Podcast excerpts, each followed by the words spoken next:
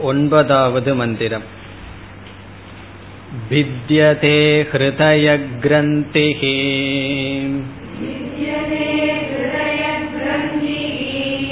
छिद्यन्ते सर्वसंशयाः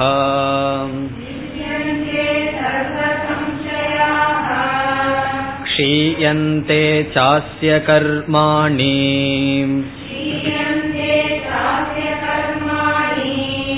तस्मिन् दृष्टे परावरे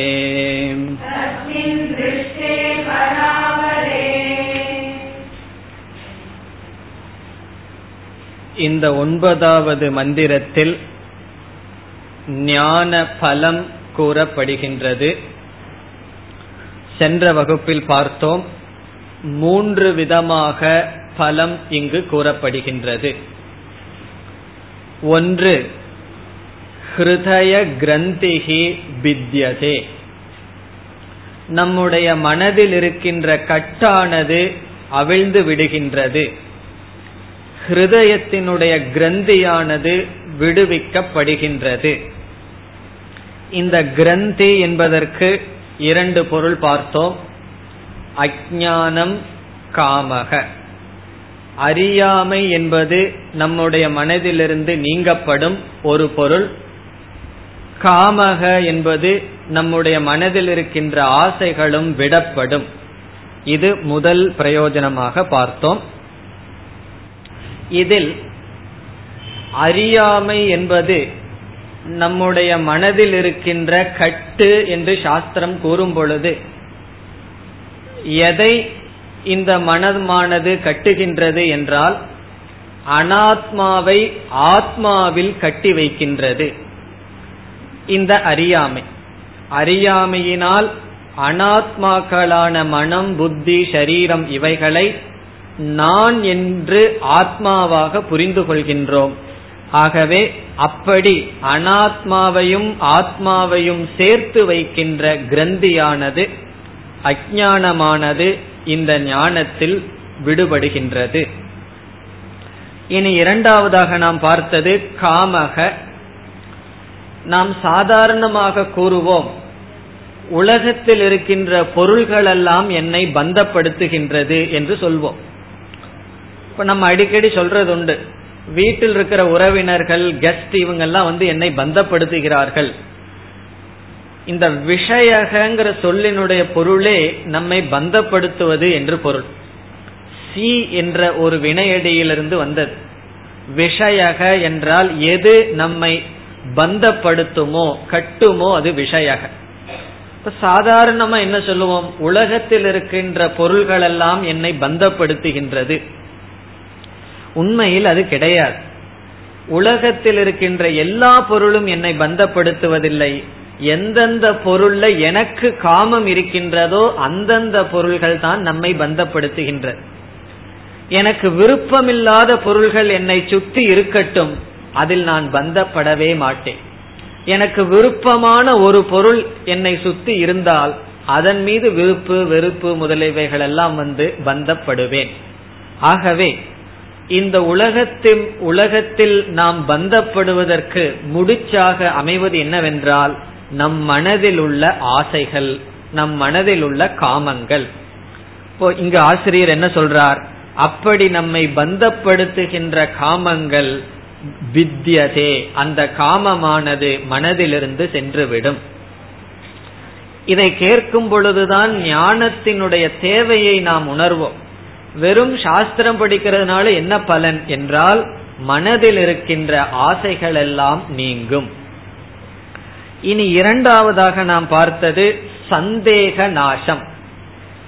சம்சய நாசக. இந்த சந்தேக நாசம் என்பது புத்தியில் இருக்கின்ற விசேஷம். நம்முடைய மனதில் காமம் என்கின்ற ஒரு பாவனை சென்று விட்டால் மனம் அமைதியை அடையும். நம்முடைய புத்தி அமைதி அடைய வேண்டுமென்றால் அந்த புத்தியில் சந்தேகம் இருக்கக்கூடாது. சந்தேகம் இருக்கின்ற புத்தி அமைதியை அடையாது. நமக்கு ஏதாவது விஷயத்துல சந்தேகம் வந்துவிட்டால் எப்பொழுது நம்முடைய புத்தி அமைதி அடையும் என்றால் அந்த சந்தேகம் நீங்கும் வரை. அந்த சந்தேகம் நீங்கும் வரை நம்முடைய புத்தியானது அமைதியை அடையாது. இந்த ஞானத்தினால் எல்லா விதமான சந்தேகங்களும் நீங்கும். ஆகவே புத்தியில் அமைதி மனதில் அமைதி. இந்த இரண்டு பலம் கூறப்பட்டது. இனி அடுத்ததாக இந்த இரண்டு விதமான பலனுடன் ஒரு மனிதன் வாழ்க்கையை நடத்துவான். ஞானத்தை அடைந்ததற்கு பிறகு அமைதியான மனதில் அமைதியான புத்தியில் ஒருவனுடைய வாழ்க்கையானது நடைபெறும்.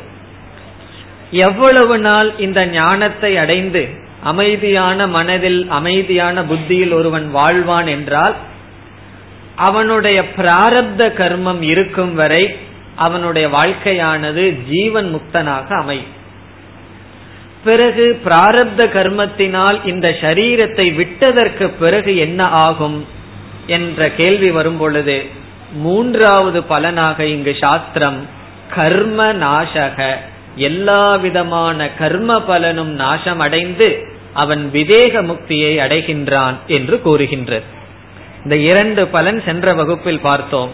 இப்பொழுது நாம் மூன்றாவது பலன் கர்ம நாசக.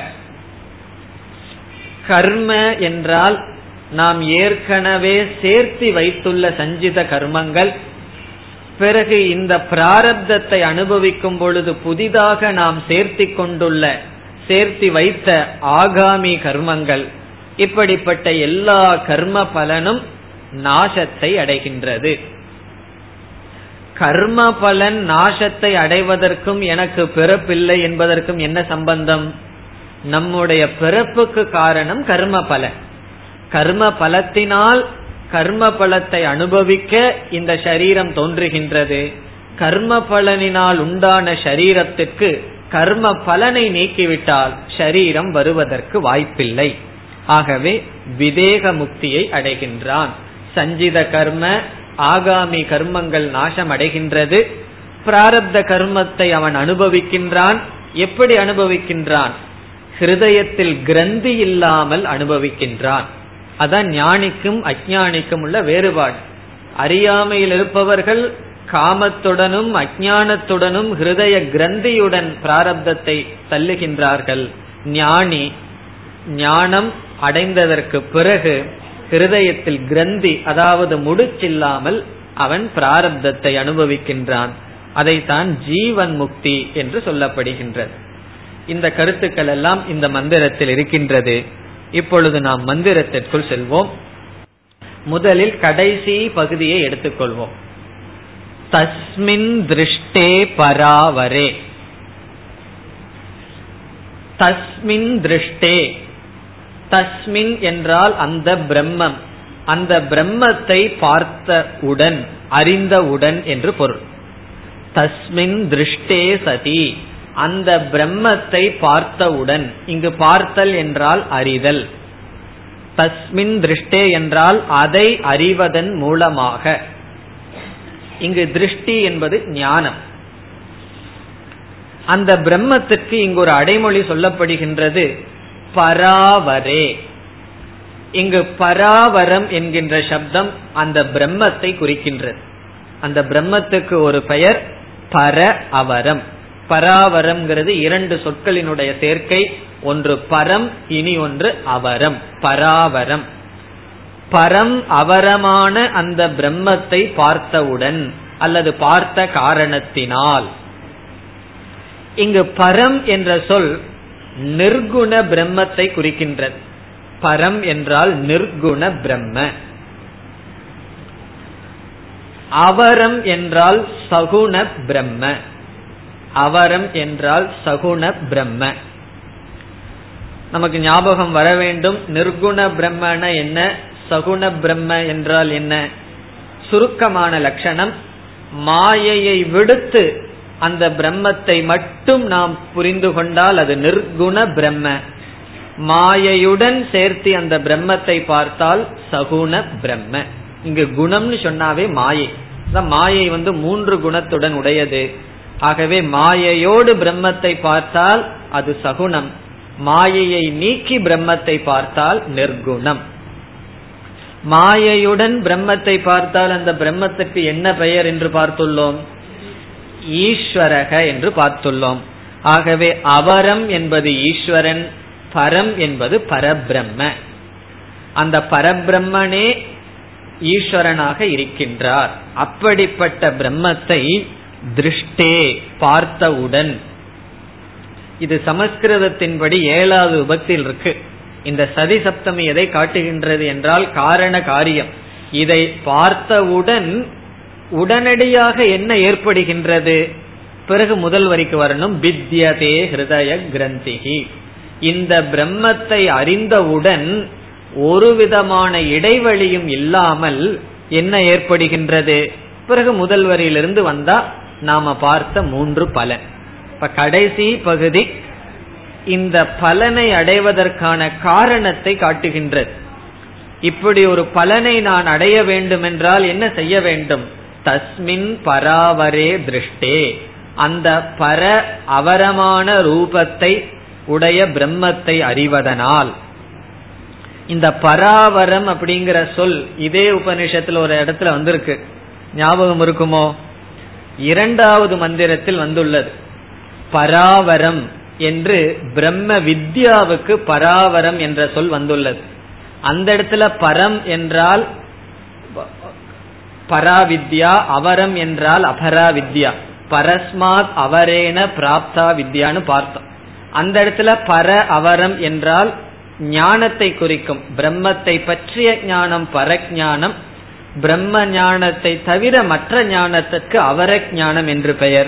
ஆனால் இந்த இடத்தில் பராவரம் என்கின்ற சொல் ஞானத்தை குறிக்கவில்லை. அந்த பிரம்மத்தையே குறிக்கின்றது. பரபிரம்ம அபர பிரம்ம இப்படிப்பட்ட பிரம்மத்தை அறிந்தவுடன் என்ன ஏற்படுகின்றது? பித்யதே ஹிருதய கிரந்திகி பித்யதே வித்யதே என்றால் நாசத்தை அடைகின்றது வெட்டப்படுகின்றது அல்லது அருந்து விடுகின்றது. பித்யதே எது அருந்து விடுகின்றது? ஹிருதய கிரந்திகி ஹிருதயத்தினுடைய கிரந்தி கிரந்தி என்றால் முடிச்சு நாட் ஹிருதயத்தினுடைய முடிச்சானது பித்தியதே அருந்து விடுகின்றது அவிழ்க்கப்படுகின்றது. இந்த ஹிருதயத்தினுடைய முடிச்சுக்கு நம்ம ரெண்டு பொருள் பார்த்தோம். ஒன்று அஜானம் இனி ஒன்று காமக. இப்போ ஒரு மனிதன் மீது அல்லது இந்த உலகம் நமக்கு வந்து துயரத்தை எது வரைக்கும் கொடுத்துட்டு இருக்கும்? இந்த உலகத்துல ஏதாவது பொருள்ல ஆசை இருக்கிற வரைக்கும். அந்த ஆசையை நீக்கிட்டோம் அப்படின்னா இந்த உலகத்துக்கு நமக்கும் உள்ள முடிச்சானது விடுவிக்கப்படுகின்றது. அப்ப எந்த ஒரு பொருளோடையும் நம்மளுடைய ஸ்தூல சரீரம் போய் ஒட்டிட்டு இல்லை நம்மளுடைய மனமானது அந்த பொருளோடு சேர்ந்துள்ளது. நம்ம செய்ய வேண்டியது என்னன்னா அந்த காமத்தை நீக்கிவிட்டால் அந்த பொருள் ஈஸ்வரன் சொரூபமாக இருக்கும் அல்லது நமக்கு சம்சாரத்தை கொடுக்கார். அதுதான் அது எப்படியோ இருந்துட்டு போகட்டும். இந்த உலகம் நமக்கு சம்சாரத்தை கொடுக்க கூடாது என்றால் இந்த உலகத்திலிருந்து சம்சாரத்தை நம்ம வாங்குறதுக்கு ஒரு பாதை நம்முடைய காமம். நம்முடைய காமம்ங்கிற பாதை வழியா போய் இந்த உலகத்தில் சம்சாரத்தை வாங்கி வருகின்றோம். அந்த பாதையானது அந்த கிரந்தியானது பித்தியதே பித்தியதே என்றால் அருந்து விடுகின்றது. இது எப்பொழுது? இறந்ததற்கு பிறகா? கிடையாது. இப்பொழுதே. ஜீவன் உயிரோடு இருக்கும் பொழுதேங்கிறத சேர்த்திக்கணும். ஜீவன் சன் உயிரோடு இருக்கும் பொழுதே ஹிருதயத்தினுடைய கிரந்தியானது அவிழ்க்கப்படுகின்றது. சரி நம்முடைய புத்தி எப்படி இருக்கும்? சித்தியந்தே சர்வ சம்சயாக எல்லா விதமான சந்தேகங்களும் சித்தியந்தே. சித்தியந்தே என்றால் வெட்டப்படுகின்றது நீக்கப்படுகின்றது. இப்ப இதிலிருந்து சந்தேகம் நீக்கப்படுகின்றதுங்கிறத உபனிஷத் பலனா சொல்வதிலிருந்து நமக்கு உபனிஷத் எதை காட்டுது? சந்தேகம்ங்கிறதும் கூட சம்சாரம்னு காட்டுது. சந்தேகம் இருக்கிறதே ஒரு விதமான சம்சாரம். ஆகவே சந்தேகங்கள் நீக்கப்படுவதே சம்சார நிவர்த்தி. எல்லா விதத்திலேயும் சந்தேகம். அதாவது சாஸ்திரத்துல ஈஸ்வரனை பற்றி ஜீவாத்மாவை பற்றி உலகத்தை பற்றி இதெல்லாம் சாஸ்திர விதம் விதமான சந்தேகம். பிறகு ஒவ்வொரு மனிதர்களையும் நம்பாத சந்தேகம்ங்கிறதெல்லாம் அது சம்சாரமான சந்தேகம். அது வேற அது ரொம்ப கீழ் இருக்கிற சந்தேகம். இப்படி எல்லா விதமான சந்தேகங்களும் நீக்கப்படுகின்றது.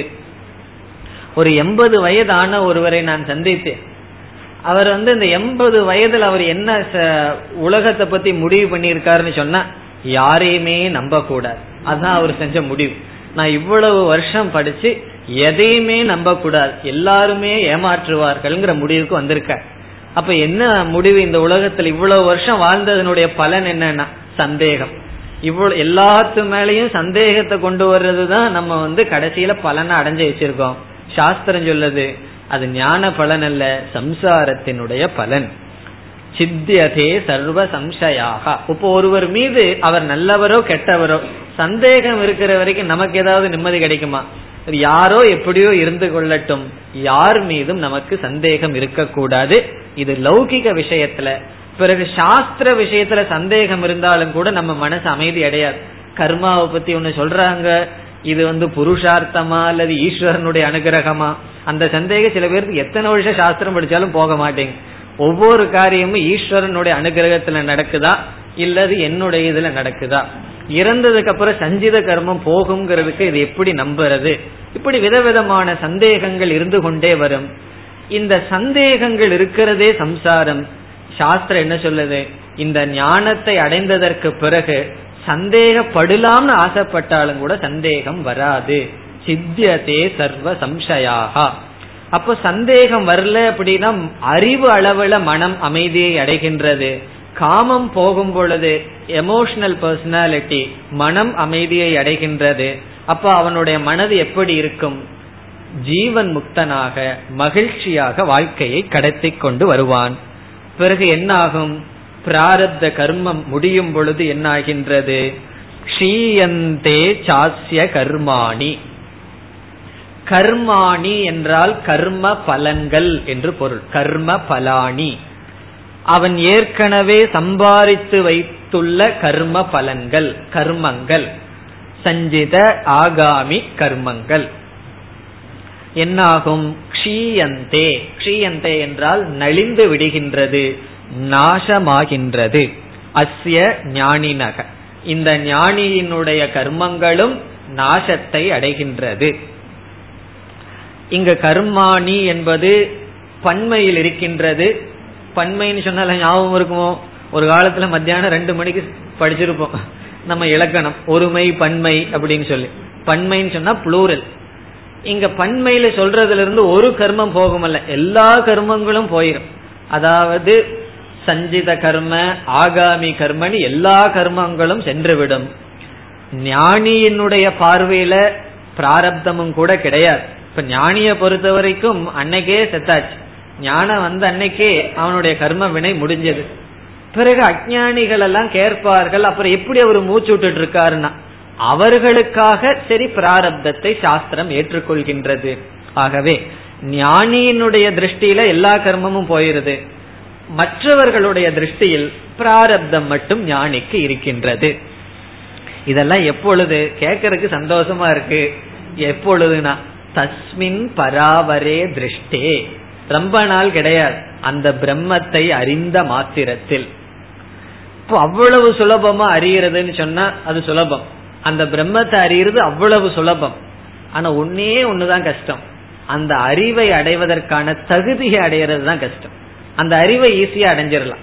இது எப்படின்னு சொன்னா சாப்பிடுறது ரொம்ப சுலபமான காரியம். பசியை நீக்கிறது. ஆனா செய்யறது ரொம்ப கஷ்டம். சாப்பிடுறதுக்கு ப்ரிப்பேர் பண்றதுக்கு சில பேர் ஆறு மணி நேரம் செய்வார்கள். அஞ்சு நிமிஷம் பத்து நிமிஷத்துல எல்லாம் போயிடும் அதே போல நம்ம தகுதி படித்துக்கிறது தான் கஷ்டமே தவிர சாஸ்திர சிரவணம் பண்றது கஷ்டம் இல்ல. இப்ப எனக்கு சிரவணம் பண்றது ரொம்ப கஷ்டமா இருக்கு அப்படின்னு சொன்னா அப்புறம் எனக்கு கஷ்டமா போயிடும் காரணம் என்ன? சிரவணம் பண்றது கஷ்டமா. கேட்க கேட்க சாப்பிட சாப்பிட சந்தோஷமா சாப்பிட்டு பசிங்கிறத நீக்கிறது போல சாஸ்திரம் கேட்பதிலேயே ஆனந்தம் இருக்கின்றது. பிறகு எது கஷ்டம்னா இந்த சாஸ்திரத்தை கேட்கணும்னு ஒரு புத்தி வந்து இதுல ஒரு விருப்பம் வரணுமே அதுதான் மிக மிக கடினம். அது அவ்வளவு சுலபமாக வராது. ஆகவே கஷ்டம்ங்கிறது நம்மை தகுதிப்படுத்திக் கொள்வதில் தான் ஞான அபியாசம் பண்றதிலேயோ சாஸ்திர சிரவணத்திலேயோ புரிந்து கொள்வதிலேயோ கஷ்டமில்லை. அப்படி தகுதியை படுத்தி ஞானத்தை அடைந்தால் இந்த பலன்கள் அனுபவிக்கப்படுகின்றது. இனி பத்தாவது மந்திரம் हिरण्मये परे कोशे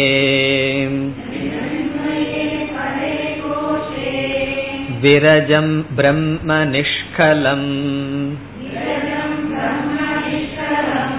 तच्छुभ्रं ज्योतिषां ज्योतिः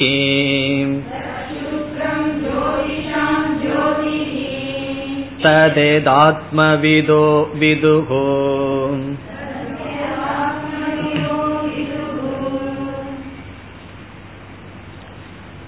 இந்த மந்திரத்தில் பிரம்மஸ்வரூபம் கூறப்பட்டு ஐக்கியம் சொல்லப்படுகின்றது மீண்டும் இங்கு ஆசிரியர் பிரம்மஸ்வரூபத்தையும் ஐக்கியத்தையும் கூற வருகின்றார் இடையில பலனை சொன்னார் பிறகு மீண்டும் இந்த அத்தியாயத்தினுடைய முக்கியமான கருத்து என்ன? பிரம்மஸ்வரூபம் ஜீவஸ்வரூபம் ஐக்கியம். அதை மீண்டும் கூறுகின்றார். முதல் வரியில் ஆத்மாவினுடைய சொரூபம் அல்லது பிரம்மத்தினுடைய சொரூபம் இரண்டையும் சேர்த்தே சொல்றார். இரண்டும் ஒன்று என்கின்ற கருத்தில் பேசுகின்றார். ஹிரண்மயே பரே கோஷே. ஹிரண்மயக என்கின்ற சொல் நம்முடைய மனதை குறிக்கின்றது. ஹிரண்மயக என்பது விஜயானமயக நம்முடைய புத்தி. ஹிரண்மயக என்றால் விஜயானமயக விஞ்ஞானமயகங்கிறது நமக்கு தெரிஞ்சதுதான். அன்னமயம் பிராணமயம் மனோமயம் விஜயானமயம் சொல்லுவோம். அது நம்முடைய புத்தியை குறிக்கின்றது. இந்த விஜயானமயத்துக்கு ஹிரண் என்ற வார்த்தை ஹிரண்யம்ங்கிற வார்த்தை சொல்லப்பட்டுள்ளது. ஹிரண்யம் சொன்னா தங்கம்.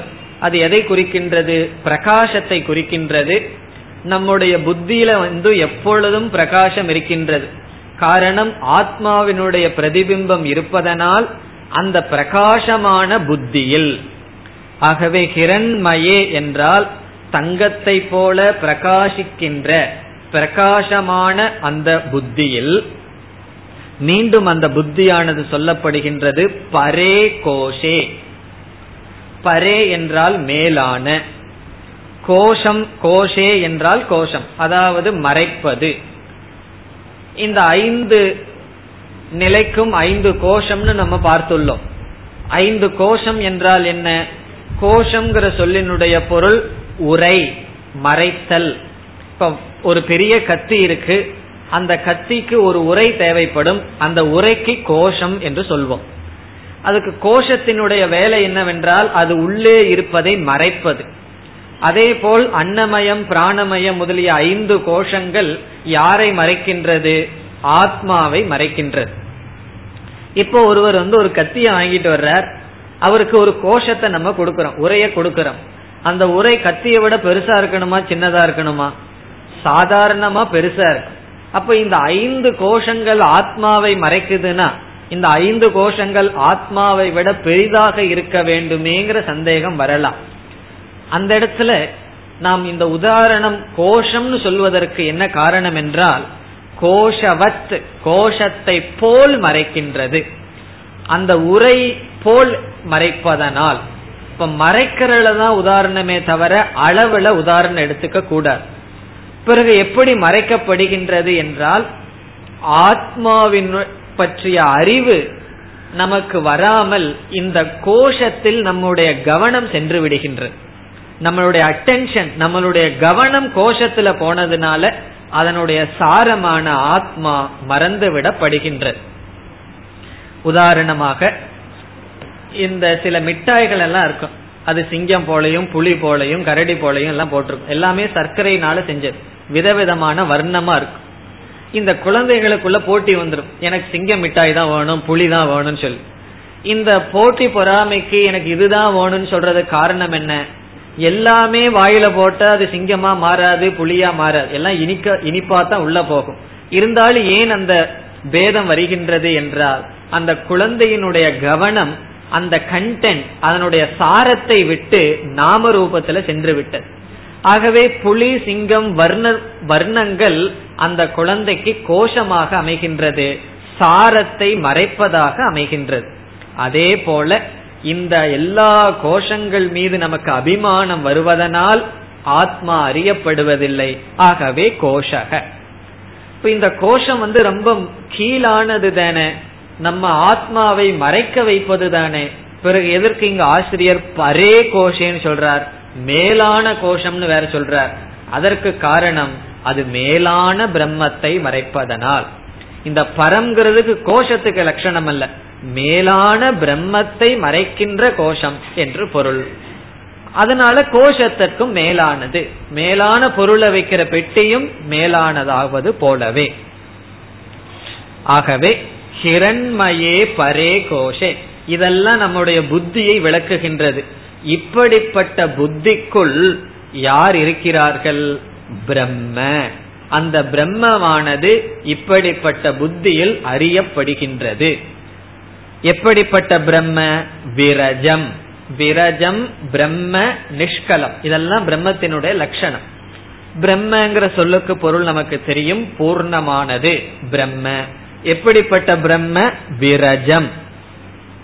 இங்கு ரஜஸ் என்றால் டர்ட் அழுக்கு என்று பொருள். விரஜம் என்றால் அழுக்கற்றது. ஏன் அழுக்கற்ற பிரம்மன்னு சொல்றோம்? இப்ப நம்ம வந்து தூய்மையாக இருந்தாலும் அசுத்தமான ஒண்ணுக்குள்ள போய் உட்கார்றோம்னு வச்சுக்கோ. இப்ப பஸ்லயே ஏறி உட்கார்ந்துட்டு வரும் பொழுது என்ன ஆகுது? அந்த சீட்டு இதெல்லாம் அசுத்தமாக இருந்தால் நம்முடைய உடலிலும் அசுத்தம் படுகின்றது. ஆகவே இந்த கோஷத்துக்குள்ள ஆத்மாவோ பிரம்மனோ இருந்தால் இந்த பிரம்மத்திற்கு அசுத்தம் வந்துவிடும் என்றால் கிடையாது என்பதை காட்டுவதற்காக விரஜம் பிரம்ம. விரஜம் என்றால் தூய்மையானது. அதாவது ஷரீர சம்பந்தமான அழுக்கு வருவதில்லை. மனதில் இருக்கின்ற அழுக்குகள் எல்லாம் ராகத்வேஷங்கள். அதுவும் பிரம்மத்திற்கு வராது. பிறகு புத்தியில் ஒரு அழுக்கு இருக்கு. அது சம்சயம் அல்லது அஜானம் அதுவும் பிரம்மத்திற்கு வராது. ஆகவே ஷரீரத்தில் இருக்கின்ற அழுக்கு அல்லது மனதில் இருக்கின்ற அழுக்கான ரஜஸான ராகத்வேஷம் புத்தியில் இருக்கின்ற அழுக்கான சம்சயக அஜானம் இவைகளெல்லாம் அற்றது. இவைகளால் சம்பந்தப்படாதது. விரஜம் பிரம்ம. இனி அடுத்த கேள்வி எப்படி இந்த பிரம்மன் சரீரத்திற்குள்ள இருந்தும் கூட இதிலிருந்து ஒட்டாமல் தப்பித்து விடுகின்றது? இந்த சரீரத்துக்குள்ள பிரம்மன் இருந்தும் கூட எதனால் என்ன காரணத்தினால் பிரம்மன் தூய்மையாகவே இருக்கின்றது? அடுத்த சொல் நிஷ்கலம். அது நிஷ்கலமாக இருக்கின்றது. நிஷ்கலம் என்றால் அவயவங்கள் அற்றது உறுப்புக்கள் அற்றது.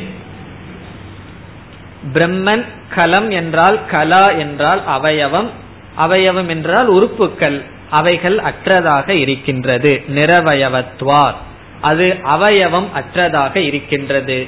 ஒரு பொருளுக்கு அவயவம் இருந்தாலே அது வரையறுக்கப்படும். இது பூர்ணமானதாக இருக்கின்றது. இனி அடுத்த சொல் தது சுப்ரம். இங்க தது என்றால் தஸ்மாத் அல்லது அந்த பிரம்ம சுப்ரம். சுப்ரம் என்றால் தூய்மையானது. எதனால் அது ராகத்வேஷங்கள் அல்லது அறியாமை முதலியவற்றிலிருந்தும் பிறகு பூர்ணமாகவும் நிஷ்கலமாகவும் இருக்கின்றதோ அதனால் சுப்ரம். ஆகவே சுப்ரம் என்றால் தூய்மையாக இருக்கின்றது. பிறகு இந்த பிரம்மத்துக்கு அல்லது ஆத்மாவுக்கு ஆசிரியர் இனி ஒரு லட்சணம் கொடுக்கின்றார். ஜோதிஷாம் ஜோதிகி அதுவும் ஆத்மாவுக்கு ஒரு அழகான லட்சணம். ஜோதிகளினுடைய ஜோதியாக இருக்கின்றது. ஜோதிஷாம் ஜோதிகி ஜோதிகளுக்கெல்லாம் ஜோதியாக இருக்கின்றது. அது என்ன? ஜோதிகளுக்கெல்லாம் ஜோதியாக இருக்கின்றது? இந்த ஒரு சொல் அடுத்த மந்திரத்தில் விளக்கப்படுகின்றது. ஆகவே அங்கு பார்ப்போம். ஜோதிகளுக்கெல்லாம் ஜோதியாக இருக்கின்றது என்றால் என்ன? அது அடுத்த மந்திரத்தில் விளக்கப்படும். இனி அடுத்த சொல். எது தது ஆத்மவிதக விதுகு. இந்த எதுங்கிற வார்த்தையை முன்னாடி போட்டு எது ஜோதிஷாம் ஜோதிகி எந்த ஒரு தத்துவம் ஜோதிகளுக்கெல்லாம் ஜோதியாக இருக்கின்றதோ தது அதை ஆத்மவிதக விதுகு.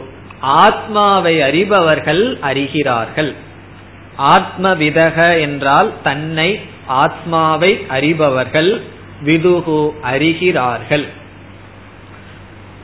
எது பிரம்மமாகவும் நிஷ்கலமாகவும் சுத்தமாகவும் ஜோதிகளுக்கெல்லாம் ஜோதியாக இருக்கின்றதோ அதை ஆத்மாவை அறிந்தவர்கள் அறிகிறார்கள். இப்ப இதுலேயே உபனிஷத் ஐக்கியத்தை காட்டிவிட்டது.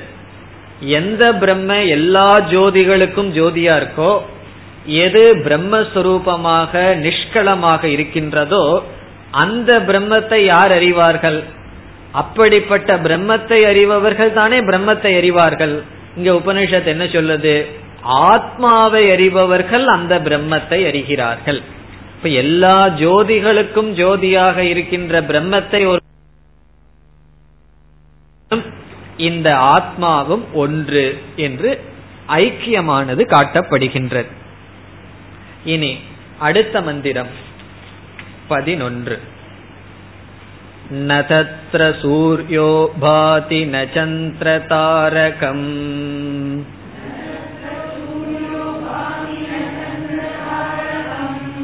नेमा विद्युतो भान्ति कुतोऽयमग्निः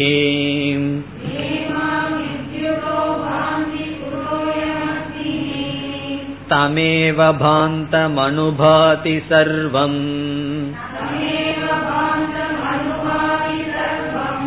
तस्य भासा सर्वमिदं विभाति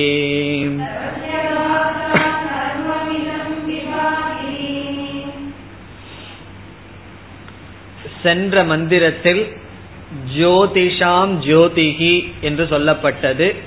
எல்லா ஜோதிகளுக்கும் ஜோதியாக பிரம்மன் அல்லது ஆத்மா இருக்கின்றது என்று கூறப்பட்டது. அந்த கருத்தானது இவ்விதம் இங்கு விளக்கப்படுகின்றது. இந்த மந்திரம் பல உபனிஷத்துக்களில் வருகின்றது. கட்டோபனிஷத்தில் இருக்கின்றது இந்த உபனிஷத்தில் இருக்கின்றது. பிரசித்தமான மந்திரம். பலர் கேட்டிருப்பீங்க கோவில்லையும் கூட இந்த மந்திரத்தை கூறுவதை கேட்டிருப்போம். இதனுடைய சாரம் என்னவென்றால் ஒரு அறிவை நாம் அடைய வேண்டும் என்றால் அந்த அறிவு எதனால் அடையப்படுகின்றது? அந்த அறிவை கொடுக்கும் கருவியை பயன்படுத்துவதனால் அறியப்படுகின்றது இதை நம்ம முக்கியமா ஞாபகம் வைத்துக் கொள்ள வேண்டும். எந்த ஒரு அறிவும் கூட தானாகவே தோன்றாது. இந்த சுயம்புங்கிறது வேணா ஏதாவது சிவலிங்கம்னு கோயில்ல பார்ப்போமே தவிர சுயமா அறிவுங்கிறது தோன்றார் ஒரு அறிவு வர வேண்டும் என்றால் அதற்கு தகுந்த கருவியை பயன்படுத்த வேண்டும். அந்த கருவிக்கு நம்ம என்ன பார்த்திருக்கோம் சாஸ்திரத்துல? பிரமாணம் என்ற சொல் நாம் பார்த்துள்ளோம். பிரமாணம் என்றால் அறிவை கொடுக்கும் கருவி. நமக்கு எந்தெந்த பொருளெல்லாம் அறிவை கொடுக்குமோ அந்த கருவிக்கு பிரமாணம் என்று பெயர். இப்பொழுது பிரம்மத்தை பற்றிய ஞானத்தை அடையணுங்கிற ஆசை வந்துவிட்டது அதற்கு என்ன பிரமாணம்? அது கேள்வி.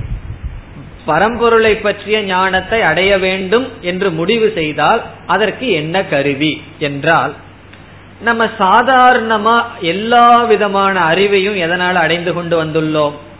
இந்த இந்திரியங்கள் வழியாகத்தான் அறிவை அடைந்து கொண்டு வந்துள்ளோம். கண்ணு வழியாக காது வழியாக நாக்கு வழியாக என்று ஐந்து இந்திரியங்கள் வழியாக நாம் என்ன செய்து கொண்டுள்ளோம்? எல்லா விதமான அறிவையும் அடைந்து வந்துள்ளோம் இதுவரைக்கும். அதே போல பிரம்மத்தை பற்றி நான் ஞானத்தை அடைய வேண்டும்னா நம்மளுடைய இயற்கையா நம்மளுடைய டெண்டன்சி என்ன? ஏதாவது இந்திரியத்துல வழியாய் அந்த பரம்பொருளை அறிய வேண்டும். ஈஸ்வரனுடைய தரிசனம் வேண்டும் ஈஸ்வரனுடைய சப்தத்தை கேட்கணும் என்றெல்லாம் இயற்கையாக நினைக்க தோணும். இங்கு சாஸ்திரம் கூறுகின்றது நாம் சாதாரணமாக இந்திரியங்களை மனதை பயன்படுத்தி என்னென்ன அறிவை அடைந்து வருகின்றோமோ அந்த இந்திரியங்களை பயன்படுத்தி பிரம்மத்தை அறிந்து கொள்ள முடியாது. சாதாரணமான அறிவுக்கு லௌகிகமான அறிவுக்கு பிரமாணமாக இருப்பது இந்திரியம் மனம் புத்தி இவைகள். இவைகளை கொண்டு அந்த பரம்பொருளை அறிந்து கொள்ள முடியாது. அப்படி என்றால் அந்த பரம்பொருள் இருக்குதுங்கிறதுக்கு என்ன நிச்சயம்? இப்போ ஒரு பொருள் வந்து நான் இருக்கின்றது என்று சொல்கின்றேன். உடனடியே என்ன கேட்பீர்கள்? அது எங்க இருக்கின்றது? காட்டுங்கள். ஒரு ஒன்னு இருக்குன்னு சொன்னா உடனடியா அதை பார்க்கணும். அல்லது ஒரு கேசட் கொடுத்து இதுல ஒரு பாட்டு இருக்குன்னு சொன்னா உடனடியே என்ன செய்வீர்கள்? அது பார்த்தா தெரியாதுன்னு சொல்லி டேப் ரெக்கார்ட்ல போட்டு பார்ப்பீர்கள். அந்த சப்தம் வந்ததுன்னா என்னுடைய சொல் உண்மை. அது ஒரு சப்தமும் வரல அப்படின்னா நீங்கள் அங்க பாட்டு இருக்குதுங்கிறது உண்மை அல்ல. இப்போ ஒரு பொருளை நம்ம இருக்குன்னு சொன்னோம்னா எப்படி சொல்ல முடியும்? ஏதாவது இந்திரியங்கள் வழியாக பார்த்து அது இருக்கா இல்லையான்னு டெஸ்ட் பண்ணுவோம். இப்ப பிரம்மன் இருக்கின்றதா இல்லையா என்று சொன்னால் ஐந்து இந்திரியங்கள் வழியாக மனதின் துணை கொண்டு பார்த்து தானே பிரம்மத்தினுடைய இருப்பை நிச்சயிக்க முடியும். சாஸ்திரம் என்ன சொல்லுது? இந்த பிரமாணங்களினால் பிரம்மத்தை இருக்கோ எப்படி இருக்குன்னு சொல்ல முடியாது என்று கூறுகின்றது. அப்ப நமக்கு சந்தேகம் வருகின்றது இந்த இந்திரியம் முதலிய பிரமாணங்களினால் பிரம்மன் அறியப்படவில்லை என்றால் பிரம்மன் இருக்கின்றது என்பதற்கு என்ன சாட்சி? அப்பொழுது சாஸ்திரம் கூறுகின்றது இந்த பிரமாணங்கள் எதனால் செயல்படுகின்றன? இந்த கண்காது முதலிய இந்திரியங்கள் எதனால் செயல்படுகின்றன? அது பிரம்மனாக இருக்கின்றது. ஆகவே ஜோதி என்கின்ற சொல் சாஸ்திரத்தில் பிரமாணத்தை குறிக்கும். ஜோதி என்றால் வெளிச்சம் லைட் அது பிரமாணம்.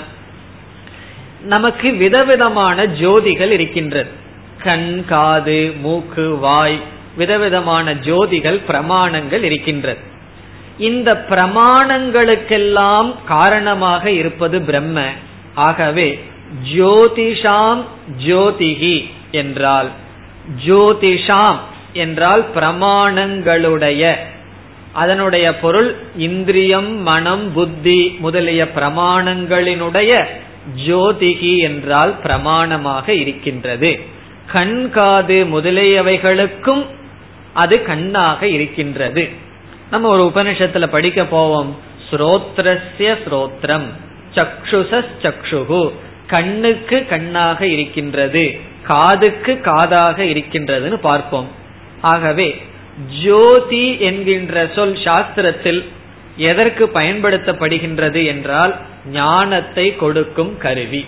எப்பெல்லாம் ஜோதின்னு சொல்றோமோ அப்பெல்லாம் பிரமாணம்ங்கிற எண்ணம் நமக்கு வந்துடும் இல்லைன்னா நம்ம தப்பா புரிஞ்சுக்கும் சினிமா டிவி எல்லாம் பார்த்து யாராவது இறந்ததுக்கு அப்புறம் என்ன செய்வார்கள்? சூக்ம சரீரம் போறதை காட்டணுமே. அது ஒரு ஜோதியை போட்டு காட்டுவார்கள் ஆகவே ஜோதி என்று சொன்னவுடன் தவறாக நினைக்க தோணலாம். ஜோதி என்றால் பிரமாணம். இப்ப நமக்கு என்னென்ன ஜோதியாக இருக்கின்றது? இப்ப இந்த புஸ்தகத்தை நம்ம பார்த்து படிக்கிறோம். அதுக்கு முதல் பிரமாணம் ஞானத்தை கொடுப்பதற்கு கருவியாக என்ன இருக்கு? சூரியனை சொல்லலாம். கண்ணு காது எல்லாம் இருக்கு. சூரியன் வெளிச்சம் இல்லைன்னு வச்சுக்கோம். நம்ம என்ன செய்ய முடியும்? ஒரு பொருளை பார்த்து ஞானத்தை அடைய முடியாது. சூரியன் வந்து பிரமாணத்திற்கு உதவி செய்கின்ற ஒரு கருவி. சரி இரவுல நம்ம காலையில நம்ம படிக்க சூரியனை பயன்படுத்துறோம். சூரியன் சென்று விட்டதற்கு பிறகு என்ன செய்கின்றோம்? சந்திரன் இருக்கின்றது அல்லது லைட் இருக்கு. அது ஒரு ஜோதியாக பயன்படுத்தி ஞானத்தை அடைகின்றோம். இப்பொழுது வெளியில வந்து சூரியனோ அல்லது சந்திரனோ இருந்தும் கூட நம்முடைய இந்திரியத்தை பயன்படுத்தவில்லைன்னு வச்சுக்குவோம். ஞானத்தை அடைய முடியுமா? புஸ்தகம் இருக்கின்றது லைட் இருக்கு. ஆனா கண் இங்க போகல. அப்ப என்ன செய்ய முடியும்? ஞானம் வராது. ஆகவே கண்ணானது ஜோதி. முதல்ல சூரியன் ஜோதி ஆகின்றது. இரண்டாவது நம்முடைய கண் ஜோதி ஆகின்றது. ஜோதி என்றால் பிரமாணம். சில சமயம் கண்ணு புஸ்தகத்தை பார்த்துட்டே இருக்கும். மனசு எங்கேயோ கணக்கு போட்டுட்டு இருக்கும் எதையாவது நினைச்சிட்டு இருப்போம் அப்ப என்ன ஆகும் உபநிஷத்து உள்ள போகுமா? நம்ம எதை சிந்திச்சிட்டு இருந்தோமோ அதுதான் உள்ள போயிட்டு இருக்கும் ஏதாவது கணக்கு போட்டுட்டு இருந்தோம்னு வச்சுக்குவோம். இல்ல யாராவது மீது ராகத்வேஷம் வந்திருக்கு. அவன் அப்படி சொல்லிட்டான் இவன் இப்படி சொல்லிட்டான். மனசு எங்கேயோ போயாச்சு. ஆகவே கண் ஜோதியாக இருந்தாலும் அந்த கண் ஜோதியாக இருக்க வேண்டும் என்றால் கண்ணுக்கு முன் என்ன இருக்க வேண்டும்?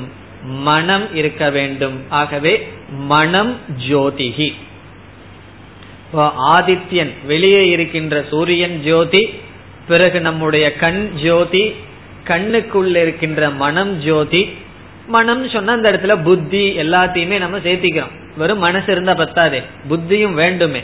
ஆகவே புத்தி இதையெல்லாம் சேர்த்தி மனம் என்று புரிந்து கொள்வோம் இதுவரைக்கும் நம்ம ஏதோ தர்க்கத்துல போயிடலாம் இதற்கு மேல நம்ம போகணும்னு சொன்னா சாஸ்திரம் தேவை.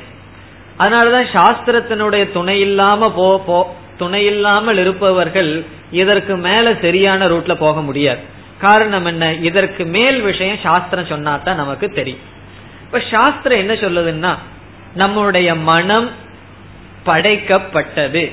நம்முடைய மனம் எதுல படைக்கப்பட்டதுன்னு நம்ம படிச்சிருக்கோம்? தத்துவ போதத்துல எல்லாம் எப்படி படிச்சிருக்கோம்? சூக்மமான பூதங்களினால் மனம் படைக்கப்பட்டுள்ளது. பஞ்சீகரணமான பூதங்கள்ல ஸ்தூல சரீரம் படைக்கப்பட்டது. தன் மாத்திரமான பூதங்களிலிருந்து மனமானது இந்திரியங்களானது படைக்கப்படுகின்றது. ஆகவே இந்த ஐந்து பூதங்கள் ஞான சொரூபமா ஜட சொரூபமா ஐந்து பூதங்கள் ஜடமான சொரூபம். இப்பொழுது ஜடமான மனம் இருக்கின்றது. ஜடமான இந்திரியங்கள் இருக்கின்றது. இந்த ஜடமான இந்திரியத்துக்கு அறிதல் ஞானத்தை அடைதல்ங்கிற சக்தி எப்படி வந்தது? இந்த டேபிள் இருக்கு சேர் இருக்கு இவைகள் எல்லாம் ஜடம். நம்முடைய மனதும் ஜடமாக இருக்கின்றது. இந்த மனசு ஜடம்ங்கிறத நம்ம அனுபவத்திலேயோ விஞ்ஞான ரீதியாகவோ காட்ட முடியாது. மனசை எடுத்து ஒரு இடத்துல போட்டு அதை அடிச்சு அல்லது பின்னூசியில குத்தி அது ஜடமா இருக்குது பாருன்னு சொல்லி காட்ட முடியாது. இது சாஸ்திரத்தினுடைய துணை கொண்டு மனம் எப்படி உற்பத்தியாயினது என்று பார்க்கும் பொழுது பஞ்சமான ஜடமான பூதத்தில் மனம் உற்பத்தியானது என்றால் ஜடமான காரணத்திலிருந்து தோன்றியதும் ஜடமாகத்தான் இருக்கும். ஜடமான களிமண்லிருந்து தோன்றிய பானை எப்படி இருக்கும்? அதுவும் ஜடமாகத்தான் இருக்கும். இப்ப அந்த ஜடமான மனதிற்கு ஜோதி அப்படிங்கிற பெயர் வந்தாச்சு. நம்ம ஜோதிங்கிற பெயர் கொடுத்திருக்கோம். இப்ப இந்த டேபிள் மைக்கு இத ஜோதின்னு சொன்னோமா நம்ம சொல்லவில்லை. காரணம் இது ஞானத்தை அடையல. அந்த மனதுக்கு மட்டும் ஞானத்தை அடைவதற்கு எப்படி சக்தி வந்தது என்றால் இந்த ஆத்மா என்கின்ற ஜோதியானது மனதில் வியாபித்து தன்னை போல ஒன்றை உருவாக்கியதனால தான் இந்த மனதிற்கு ஜோதி என்கின்ற ஸ்டேட்டஸ் தன்மையானது வருகின்றது. ஆகவே இந்த மனதிற்கு ஜோதி அல்லது பிரமாணம் என்கின்ற தகுதி வருவதற்கு காரணம் ஆத்மா. நம்ம இப்படியே டிராவல் பண்ணிட்டு போனதுக்கு அப்புறம் என்ன கேட்க தோணும்? இந்த ஆத்மாவுக்கு ஜோதி எப்படி வந்தது? ஞான சொரூபம் எப்படி வந்ததுன்னு கேள்வி வரும் பொழுது ஒரு உபனிஷத்துல அந்த இடத்துல உபனிஷத் முற்றுப்புள்ளி வைக்கின்றது ஆத்மா ஸ்வயம் ஜோதிகி அது தானாகவே ஞான சொரூபமாக இருக்கின்றது. ஆகவே ஆத்மா எப்படி சுயமாக ஜோதியாக இருக்கின்றது இது ஆத்மாவுக்கு ஒரு லட்சணம். ஆத்மா தானாகவே எந்த ஒன்றினுடைய துணையில்லாமல் ஜோதியாக ஞான சொரூபமாக இருக்கின்றது. பிறகு மனதினுடைய அடிப்படையில் ஆத்மாவை பார்த்தா மனதோடு ஆத்மாவை பார்க்கும் பொழுது மனம் இந்திரியம் முதலிய ஜோதிகளுக்கு ஜோதியாக இருக்கின்றது. இப்ப ஆத்மாவை மட்டும் பார்த்தால் தானே ஜோதி சொரூபம் ஸ்வயம் ஜோதிகி. இந்த மனதுக்கு எப்படி ஞானம் வந்ததுன்னு பார்த்தோம்னா ஆத்மாவுக்கு என்ன லட்சணம்? ஜோதிஷாம் ஜோதிகி. மனம் இந்திரியம் முதலிய ஜோதிகளுக்கெல்லாம் ஜோதியாக இருக்கின்றது. அவைகளுக்கு பிரமாணம் என்கின்ற தன்மையை ஆத்மா கொடுக்கின்றது. இதுதான் இந்த மந்திரத்தினுடைய சாரம். இப்ப ஆத்மாவானது எல்லா பிரமாணங்களுக்கும் ஜோதியாக பிரமாணங்களுக்கெல்லாம் பிரமாணமாக இருக்கின்றது. பிரமாணங்களையே விளக்குவதாக இருக்கின்றது. பிரமாணங்கள் மூலமாக பொருள்கள் விளங்கப்படுகின்றது. இப்ப நமக்கு மூணு ஸ்டெப் இருக்கு. பொருள்கள் பிரமாணம் ஆத்மா. இந்த விஷயங்கள் எல்லாம் எப்படி விளக்கப்படுகின்றது? பிரமாணங்கள் மனம் இந்திரியம் இவைகளினால். இந்த மனம் இந்திரியம் எதனால் விளக்கப்படுகின்றது? ஆத்மா. ஆகவே பிரமாணங்களுக்கெல்லாம் பிரமாணமாக ஜோதிகளுக்கெல்லாம் ஜோதியாக ஆத்மா இருக்கின்றது. இப்ப இப்படி ஆத்மா இருக்கும் பொழுது இந்த பிரமாணங்கள் ஆத்மாவை விளக்க முடியுமா? விளக்க வேண்டிய அவசியம் இருக்கா? இப்ப ஆத்மானால மனசுக்கு ஜோதிங்கிற தன்மை வந்துள்ளது. ஜடமா இருக்கிற மனசுக்கு சேதனத்துவம் அறிவு அப்படிங்கறது ஆத்மானால வந்திருக்கு. அந்த மனம் போய் ஆத்மாவை விளக்க முயற்சி செய்தால் முடியுமா? முயற்சி செய்ய வேண்டிய அவசியம் இருக்கின்றதா? கிடையாது. முதல்ல நம்ம ஒரு கேள்வியை கேட்டோம். இந்திரியங்கள் வழியா பார்க்காம ஒரு பொருள் எப்படி இருக்கும்னு சொல்லணும்னு சொன்னா இந்திரியங்களே எதனால பார்க்க முடியும்? என்ற கேள்வி வரும் பொழுது ஆத்மாவினால். ஆகவே பிறகு ஆத்மாவை எப்படி பார்க்கிறதுனா ஆத்மா சுயமாக இருக்கின்றது சுயம் ஜோதியாக இருக்கின்றது. இப்ப இந்த இடத்துல உபனிஷத் இதை எப்படி சொல்கின்றது என்றால் இந்த ஜோதிகளை எல்லாம் எடுத்துக்கொண்டு அந்த ஜோதிகள் ஆத்மாவை விளக்காது. பிறகு ஸ்வயம் ஜோதியாக இருக்கின்ற ஆத்மாவினால் இந்த பொருள்கள் விளங்கப்படுகின்றது. அதுதான் இதனுடைய சாரம். அதாவது ஜோதிகளாக பிரமாணங்களாக இருப்பவைகள் ஆத்மாவை விளக்காது. விளங்கிக் கொண்டிருக்கின்ற ஆத்மாவினால் பிரமாணங்கள் விளங்குகின்றது. இதுதான் இதனுடைய சாரம். இப்பொழுது முதல் வரைக்கு செல்வோம். நதத்ர சூரியோ பாதி. தத்ர என்றால் ஆத்மபூத பிரம்மணி என்று சங்கரர் கூறுகின்றார். ஆத்மஸ்வரூபமாக இருக்கின்ற பிரம்மத்தில். ஆத்மபூத பிரம்மணி. ஆத்மாவிடமிருந்து வேறுபடாமல் இருக்கின்ற பிரம்மனிடத்தில் அந்த பிரம்மத்தில் சூரியக ந பாதி. சூரியன் அந்த பிரம்மனிடத்தில் விளக்கும் சக்தி இல்லை. சூரியனானவன் அந்த பிரம்மத்தை விளக்காது. சூரியக ந பாதி. ஆத்மாவினிடத்தில் சூரியன் ஒளிராது. இதனுடைய பொருள் என்ன? சூரியக பிரம்ம ந பாசயதி. சூரியன் பிரம்மத்தை விளக்கி காட்டாது என்று சமஸ்கிருதத்தில் புரிந்து கொள்ள வேண்டும். சூரியக பிரம்ம ந பாசயதி. சூரியன் அந்த ஆத்ம தத்துவத்தை விளக்காது. இந்த இடத்துல சூரியன்கிறத நம்ம எப்படி எடுத்துக்கணும்னா பிரமாணமா எடுத்துக்கலாம். ஞானத்தை கொடுக்கும் கருவி. இது ஒரு விதமான ஜோதி. சூரியனானவன் ஜோதி சொரூபம்.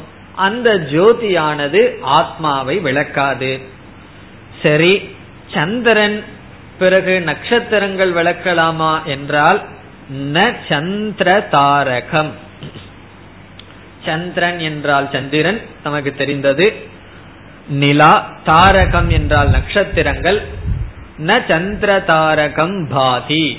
இந்த சந்திரனமும் அல்லது நட்சத்திரங்களும் ஆத்மாவை விளக்காது. ந இமாகா வித்யுதக. இமாகா என்றால் இந்த வித்யுதக என்றால் லைட்னிங் மின்னல். இந்த மின்னல்களும் ஆத்மாவை விளக்காது.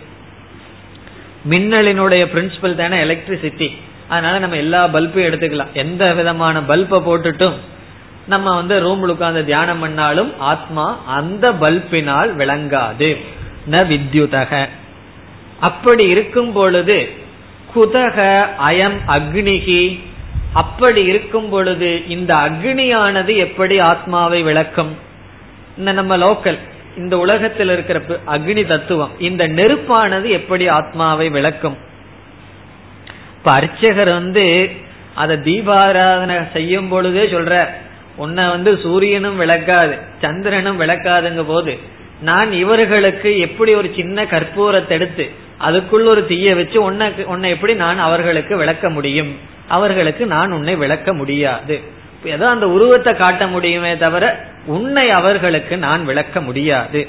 அவரே சொல்ற நீங்க எல்லாம் கோயில்ல வந்து என் முன்னாடி நின்று பார்க்கும்போது நான் பகவான காட்டுல.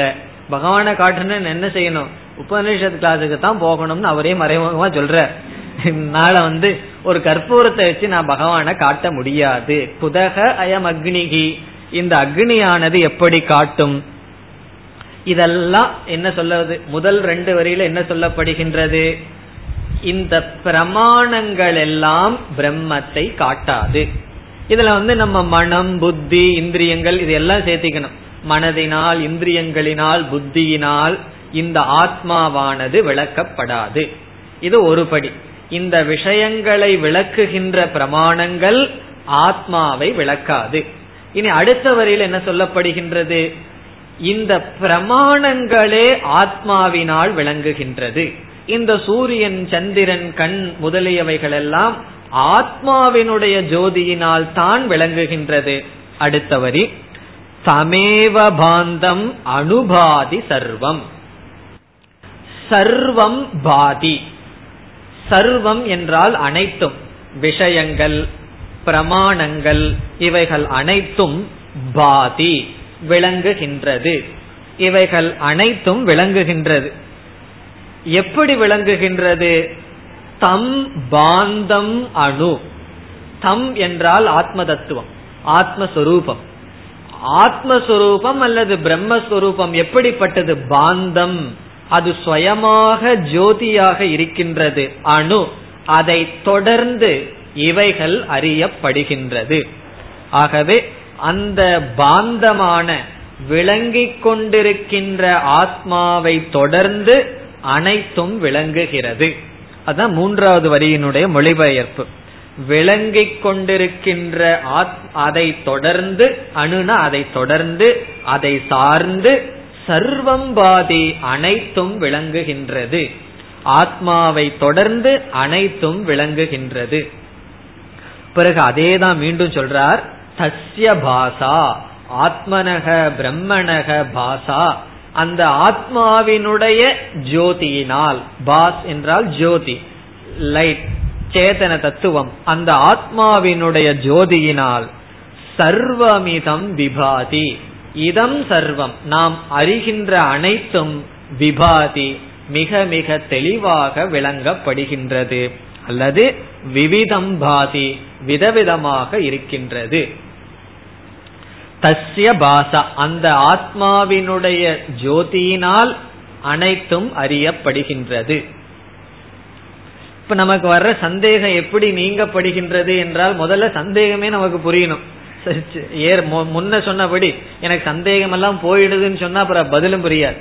சந்தேகம் என்னவென்றால் ஒரு பொருள் இருக்கின்றது என்றால் அது ஏதாவது இந்திரியங்கள் வழியாக பார்த்து தானே நிச்சயம் பண்ண முடியும்.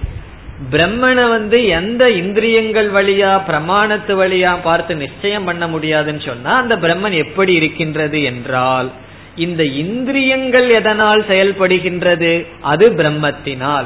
ஆகவே இந்திரியங்கள் துணை கொண்டு பிரம்மத்தை பார்க்க வேண்டும் இருக்க வேண்டும்னு முடிவு செய்ய வேண்டாம். ஜடமான மனம் அறிவுடன் செயல்படுவதற்கு காரணமே பிரம்மனாக இருக்கின்ற காரணத்தினால் அந்த பிரம்மன் ஸ்வயம் ஜோதியாக இருக்கின்றது. இந்திரியங்களுக்கு அப்பாற்பட்டதாக இருக்கின்றது. இப்ப ஜோதிஷாம் ஜோதிகி. ஜோதிகளுக்கெல்லாம் ஜோதி என்றால் என்ன? எல்லா விதமான பிரமாணங்களுக்கும் பிரமாணமாக ஆத்மா இருக்கின்றது. பிரமாணங்களுக்கெல்லாம் பிரமாணம் என்றால் கண் காது முதலிய இந்திரியங்கள் பிரமாணம். எதற்கு? வெளியே உள்ள விஷயத்தை அறிவதற்கு. பிறகு இந்திரியத்தினுடைய தன்மையை அறிவதற்கு மனம் பிரமாணம். இப்ப எனக்கு வந்து கண் இவ்வளவு தூரம் தான் பார்வை இருக்குன்னு சொல்லி யாரு சொல்றா? கண்ணே பார்த்து சொல்லாது. மனசுதான் பார்த்து சொல்லுது. கண்ணு வழியா ஒரு பொருளை பாக்குறோம் எனக்கு சரியா தெரியல. இவ்வளவு டிஃபெக்ட் இருக்கு. இவ்வளவு தூரம் காது கேக்குது. இவ்வளவு தூரம் காது கேட்கல இவ்வளவு தூரம் நாக்கு வந்து சுவைக்குதுன்னு சொல்றது யார்? அது மனம். ஆகவே மனம் இந்திரியங்களை அறிகின்றது இந்திரியங்கள் பொருள்களை அறிகின்றது. இந்த மனதை அறிவது யார்? மனதுக்கு சாட்சியாக இருப்பது யார்? மனதுக்கு அறிதல் என்கின்ற தன்மை எதனால் வந்தது? ஆத்ம சைத்தன்யம். ஆகவே ஒரே ஒன்றுதான் இருக்கின்றது. அது சுயமாக ஜோதி சொரூபமாக இருக்கின்றது. அதனுடைய இருப்பில் இந்த பிரமாணங்களுக்கு பிரமாணம் என்கின்ற தன்மை வருகின்றது.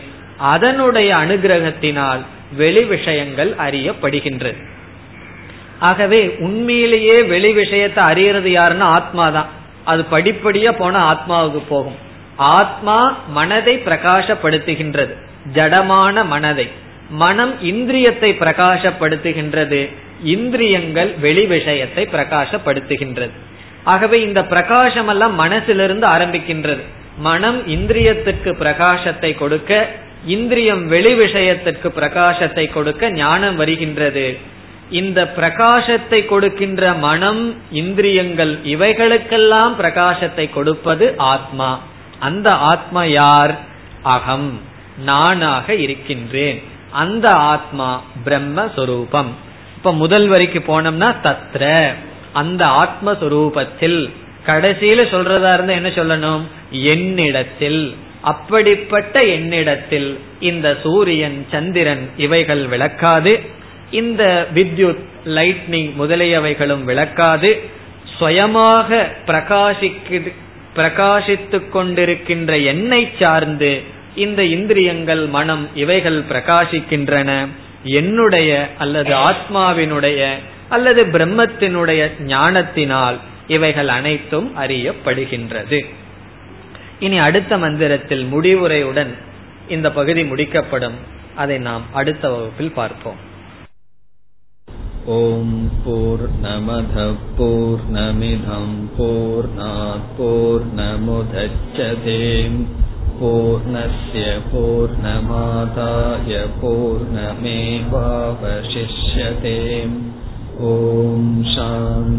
சாந்தே பூர்ணய